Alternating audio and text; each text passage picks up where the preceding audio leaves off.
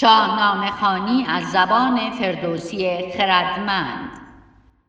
شماره 151 خط قرمز نابجا.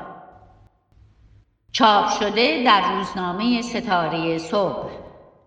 در تاریخ 8 خرداد 1400 گوینده شرار اسگری فردوسی هنرمند گفتگو میان شخصیت‌های شاهنامه را بسیار هوشمندانه و روانشناسانه پردازش می کند. خواننده شاهنامه می داند که گفتگو میان سهراب و حجیر راه به جایی نمی برد. ولی فردوسی این گفتگو را چنان هنرمندانه می پرورد که آه از نهاد مخاطب برمی آورد و همزمان پرسشی در برابرش می گسترد. آیا این سرنوشت غمانگیز ناگریز بود؟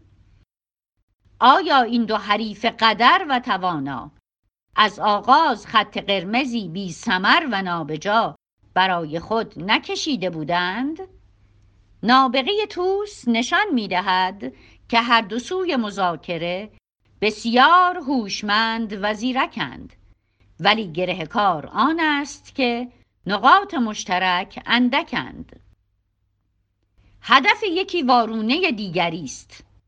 سهراب به هر بهانه و روشی دست می اندازد تا حجیر پدر را به او بنمایاند.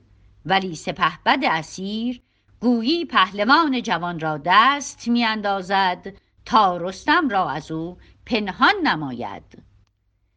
سهراب با پند و اندرز اخلاقی می‌گوید همچنان که تیر باید راست باشد در گفتار نیز تنها راستی به کار می آید سپس سیاست هویج و چماق در پیش می‌گیرد که با گفتن نشانه های پهلوانان خرسندم می کنی و گنج برمیگزینی وگرنه در بند رنج می بینی سهراب دشمن حجیر نیست.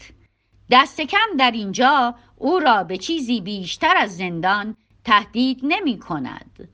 ولی حجیر پهلوان کسی نیست که از مرگ و زندان بترسد.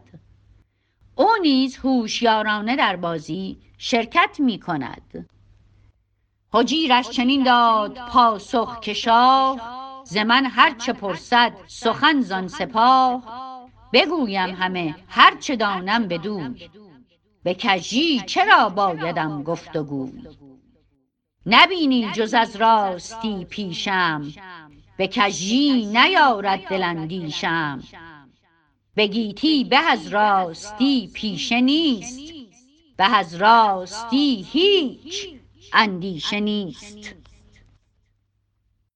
سبک گفتار حجیر نشان می دهد که او در جایگاه یک اسیر گرچه در حق سهراب آداب گفتگو را به جا می آرد ولی با خطاب سوم شخص میان خود و دشمن فاصله می‌گذارد.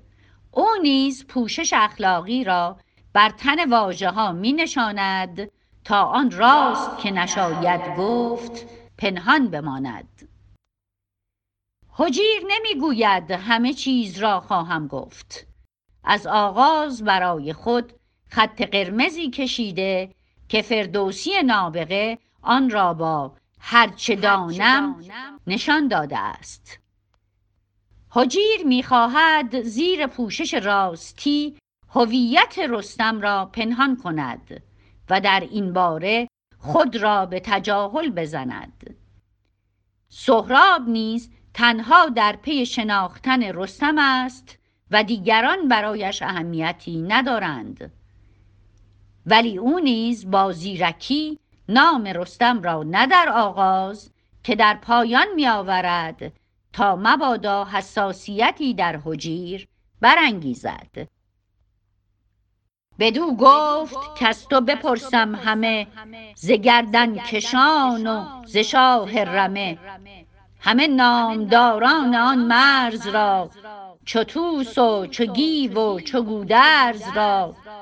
ز بهرام و از رستم نامدار زهر کت بپرسم به من بر شما.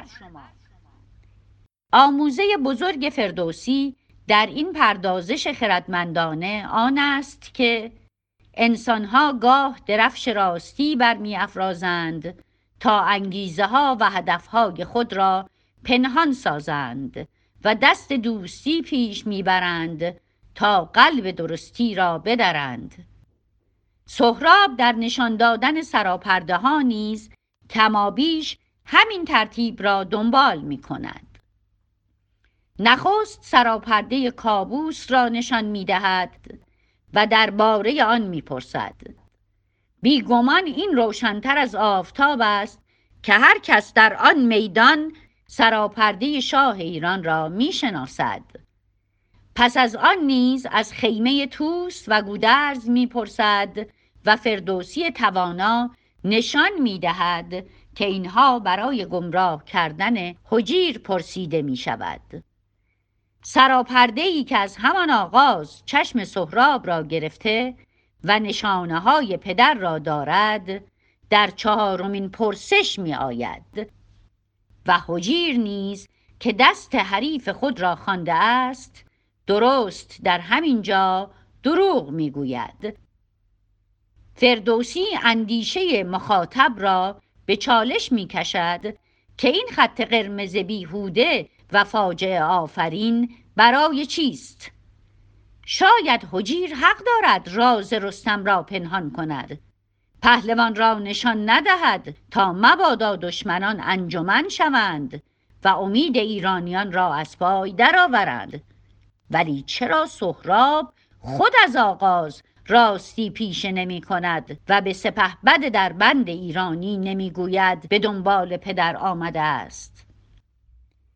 نابغه توس با ریزکاری نشان می دهد که سهراب در همه پرسش های دیگر از سراپرده ها و رنگ ها و نشانه ها می پرسد ولی تنها در پرسش چهارم است که درباره خود پهلوان و اسب او می‌پرسد و سرانجام می‌گوید نه مرد است زیران به بالای او نبینم همی اسب همتای او.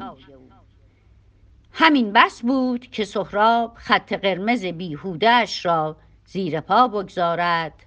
بازوبند را در دست سپهبد در بند بنهد و با این اعتماد سازی بازی دردناک سرنوشت را برهم زند.